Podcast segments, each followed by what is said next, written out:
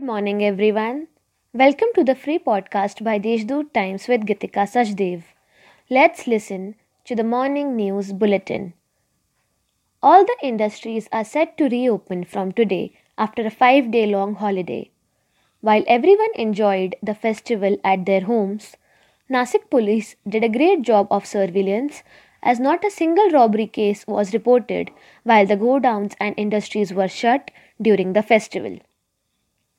Cantonment school students of Devlali camp marked the beginning of Hindu New Year by building forts with sand, stones, and bricks. As a tradition, forts are built every year by the students to symbolize courage and strength.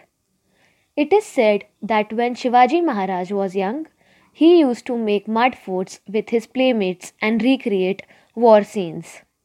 As a memory of that, kids build the fort during Diwali.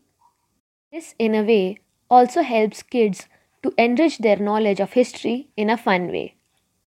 About the pandemic, the total number of people cured and discharged yesterday evening was 285, while 273 people tested positive for the virus yesterday.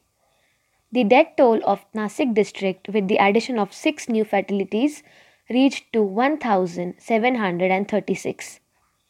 That's all for today's main news.